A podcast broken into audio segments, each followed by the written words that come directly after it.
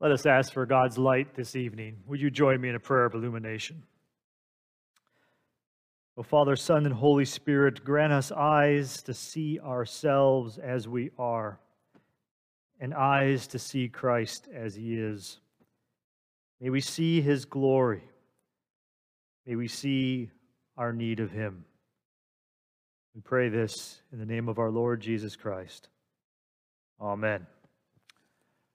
Our scripture reading this evening is Psalm 51, and our text, uh, our, I should say, our title of the sermon is Sin Gives Way to God. Psalm 51. Hear now the word of the Lord from Psalm 51, and think on it and contemplate on it. Listen keenly to the words as David cries out. Have mercy on me, O God, according to your steadfast love. According to your abundant mercy, blot out my transgressions. Wash me thoroughly from my iniquity and cleanse me from my sin. For I know my transgressions, and my sin is ever before me. Against you, you alone, have I sinned and done what is evil in your sight so that you are justified in your sentence and blameless when you pass judgment. Indeed, I was born guilty, a sinner when my mother conceived me. You desire truth in the inward being. Therefore, teach me wisdom in my secret heart. Purge me with hyssop, and I shall be clean. Wash me, and I shall be whiter than snow. Let me hear joy and gladness. Let the bones that you have crushed rejoice. Hide your face from my sins and blot out all my iniquities.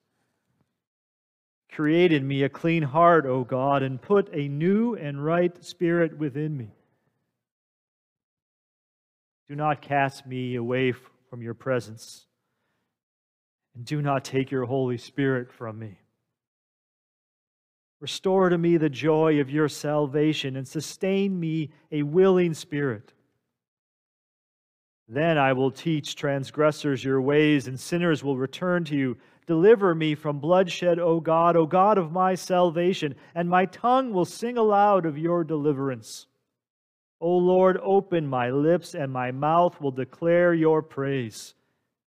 For you have no delight in sacrifice. If I were to give a burnt offering, you would not be pleased. The sacrifice acceptable to God is a broken spirit, a broken and contrite heart. O God, you will not despise. Do good to Zion in your good pleasure. Rebuild the walls of Jerusalem. Then you will delight in right sacrifices, in burnt offerings and whole burnt offerings. Then bowls will be offered on your altar. This is the word of the Lord. Thanks be to God. I like neckties. This may come as somewhat of a shock to you, but my fashion sense is rather boring. My favorite color is gray. I'm a button down collar type of guy. I have button down collar on this evening. Neckties, however, give me a chance to add a splash of color and pizzazz to what is generally a rather uninspiring fashion ensemble. So I like ties, like the one I have on tonight. I even have some favorite ties. I tend to become attached to my favorite ties, and there is nothing I like less than when I'm at a lunch and I spill something or I drop something and stain one of my favorite ties. I hate it when I get a stain on my tie. Because a tie with a stain on it is like a horse with a broken leg. You only have one real option to put it down. You can try the stain stick. You can try other stain removers. You can try to take it to the dry cleaner and pay a lot of money, but it won't work. It's very difficult, nearly impossible to wash out a stain from a tie. You can scrub and you can scrub, but the stain won't go away. Psalm 51 is about a stain. But in David's case, the stain was not on his necktie. Instead, David had made a mess of his life. Kind of like how we do that all the time. The stain he incurred was self inflicted and it was on his conscience. It was a stain on his soul and on his spirit. David realized that such a stain was very difficult to wash away. He tried to, but it wouldn't go away. You ever try to do that? And so David did the only thing he could do. He approached God. He approached God in prayer. He prayed this about himself and what he had done to himself and to his life and to others. He cried out to God, Have mercy on me, O God, according to your steadfast love, according to your abundant mercy, blot out my transgressions, wash me thoroughly from my iniquity, and cleanse me from my sin, from my stain. Today, of course, is Ash Wednesday. This marks the beginning of the season of the church year that we refer to as Lent. 40 weekdays from now, we will celebrate the most important event in the Christian faith, the resurrection of our Lord Jesus Christ. But before we get there, we need to contemplate why the cross was necessary, why the resurrection was needed. And the way we do that as Christians is through this process of self examination that we call Lent. As Christians, we take time to consider our sin and our need for repentance and forgiveness. During Lent, it is as if we take our dirty, soiled, and stained spiritual laundry and we bring it to the only one who can make us clean, who can wash us. On this Ash Wednesday, we will begin that process of spiritual contemplation, of spiritual cleansing, by considering the prayer of David here in Psalm 51. Psalm 51 certainly is a well known psalm. It ranks up there with Psalm 23 and Psalm 100. It's familiar territory for all of us. If you've been a Christian for any length of time, you know about Psalm 51. We know a lot about it. We know it's autobiographical for David. We know it's about David and his sin, the murdering of Uriah, the sin of adultery and abuse with Uriah's wife Bathsheba. Nathan, the prophet, had told David that he was the man, and at that moment, David realized that he had a massive stain on his soul. We know this psalm quite well. And much has been mined from the riches of this psalm. And tonight, in our time together, I want to go into that mind again and just take one little gem out of Psalm 51. And if I had to give that gem a title, a thematic title, it would be Numbers, Numbers, Numbers. I want to consider the numbers in this psalm. I want to look at them. Most specifically, the numbers related to the occurrences, the frequency of various words and phrases that are repeated in this psalm, because there are a variety of repetitions in this psalm, and they reveal to us these numbers, these repetitions, they reveal to us important truth, truth relevant for this day and for this season of Lent. So let's look at those numbers together briefly. And the first important number in Psalm 51 is the number three. There are many threes here.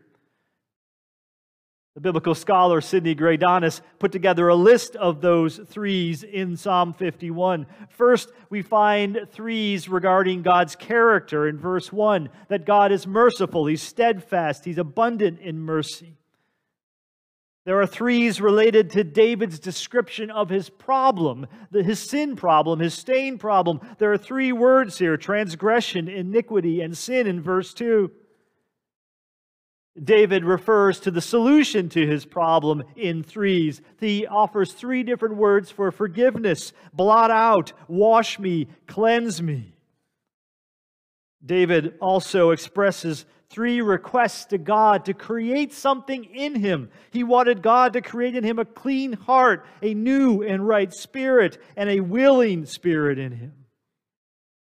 And finally, David vowed to do three things in response to this forgiveness he hoped to receive from God. He said, I will teach transgressors your ways, my tongue will sing aloud your deliverance, and my mouth will declare your praise. Three is an important number in this psalm. It's through the repetition of these words, in these patterns of threes, that David tries to emphasize things to us, to bring them to our mind. It is a call and a cue for us to listen to this. This is what this psalm is about. But Psalm 51 has other numbers of note. If you read the, the, psalm carefully, you will note various words are repeated numerous times, and most significantly is the word sin. In its various cognate forms, sin is repeated six times in this psalm verse 2, 3, 4, 5, 9, and 13. And that thematic, repetitive focus on sin obviously focuses our attention to what this psalm is about. And not only is the word repeated, but David uses synonyms. He uses three different words for sin transgressions, iniquity, uh, or guilt, sometimes it's translated, and evil these numbers, these repetitions, these synonyms, they all function again to draw our ear to what's important to hear in this psalm. What God is trying to say to us, the main point, as Greidanus points out in his commentary, all these repetitions reveal the problem addressed in this psalm. It's sin, sin, sin, all kinds of sin. David had a sin problem. And guess what? We do too. We do too. Psalm 51 is not only autobiographical for David, it's autobiographical for everyone. We have a sin problem as well. But our problem is more than just our sin. It's a larger problem of the stain problem, right? Of we can't get that stain out. No matter how much we scrub, we can't wash it away. We can't blot it out. We can't cleanse it. The numbers don't lie. We have a sin problem and we can't fix it. And I think it's important for us to hear that and to hear it again and again in that repetitive way that this psalm does it because it's so easy for us to forget. That's why we have a liturgical calendar. That's why we do these things every year, because we are prone to forget. Particularly now. Now, in this culture, in this time, it's so easy, so easy for sophisticated, for educated people to engage in a form of self absolution. I mean, sin is kind of judgy, isn't it? I mean, the whole concept is so foreign to our temperament nowadays. It's archaic, it's barbaric, it's a form of negative thinking. It's like self bullying of divine microaggression of sorts, right? What is all this talk about sin that you Christians do? Do you really want to dwell on something so negative? Aren't you engaging in a form of self harm? Wouldn't we all be better off if we just stopped thinking and talking about sin? Well, David didn't think so. God obviously didn't think so. I mean, you could try it for a while if you want to. You could try to ignore it. And certainly that is what we are doing, isn't it? Largely as a culture. But here's the rub you can't wash it away, right? You can't just, it, it, it, will come back. The stain emerges. Neither your denial nor your own self absolution, your own scrubbing and scrubbing will make it go away. Your efforts at self cleansing will not work. If you pursue those paths and you are honest with yourself, you will eventually end up where David was in the reality that you can't wash it away on your own that you need help, that you need to go to the one who knows how to remove the stain. Have mercy on me, O God, according to your steadfast love, according to your abundant mercy. Blot out my transgressions. Wash me thoroughly from iniquity and cleanse me from my sin. There's only one place to go. That's what David is telling us. I need you, God. We need God. And this brings me to the final number that is significant in Psalm 51. And that's a blessed number. It's the number of biblical perfection. Yeah, it's the number seven. The name of God or the Lord is used seven times in this psalm. It's repeated verse 1, verse 10, twice in verse 14, verse 15, twice in verse 17. Just like the repetitions related to sin so too, David here in crying out, God here in his word is helping us through repetition to recognize where the solution to the human problem of sin is. Just as, the, as David rang out, Sin, sin, sin, sin is the problem, so too he cries out, God, God, God is the solution. God is the only way out.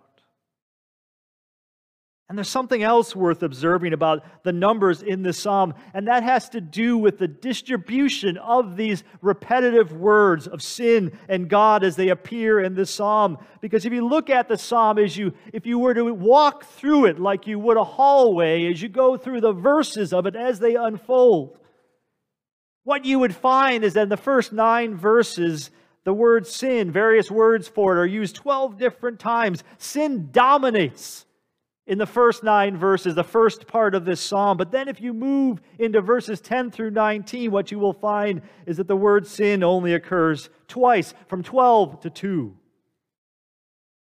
That is, if you walk through this psalm, if you read through it, if you encounter it verse by verse, what is happening is slowly sin is diminishing. And of course, what else happens? As you go through this psalm, God increases. Of those seven uses of the word and name of God, one occurs in the beginning part of the psalm, and the other six occur in verses 10 through 19. Do you see what's happening here? It's like a stain being washed away as you go through this psalm. Sin eventually gives way to God. That's how John Goldingay puts it about this psalm. He wrote, Sin gives way to God with confession. Sin gives way to God's presence. Sin gives way to God. That's what this text teaches us. That's what the cross teaches us. That's what the resurrection teaches us. And that's encouraging news, isn't it? As we look to God for help, as He becomes more and more the focus of our lives and our heart's devotion, sin is diminished and God increases. The sin, a stain of sin is removed. And in this sense, Psalm 51 is a microcosm of Lent itself. Lent begins with a focus on sin our sin and our inability to remove that stain. But as the days of Lent unfold, one by one, just like the verses of this psalm, our focus as Christians shifts away from our sin to the mighty acts of God performed in Jesus Christ in his death and resurrection. As we journey through Lent, sin gives way to God. That's the good news of this journey. Ash Wednesday represents the first step, the first verse, if you will. But hope is coming. Because we know how the psalm ends, and we know how the gospels end. Jesus is coming, the cross is coming, Easter is coming. Sin will give way to God. But we're not there yet. We need to take each step. So tonight we take the first step toward God. Tonight, this Ash Wednesday, we make that first step. And that step begins by making David's prayer your prayer. Have mercy on me, O God, according to your steadfast love, according to your abundant mercy. Blot out my transgressions Wash me thoroughly from my iniquity and cleanse me from my sin. Make that your prayer this Ash Wednesday. Amen.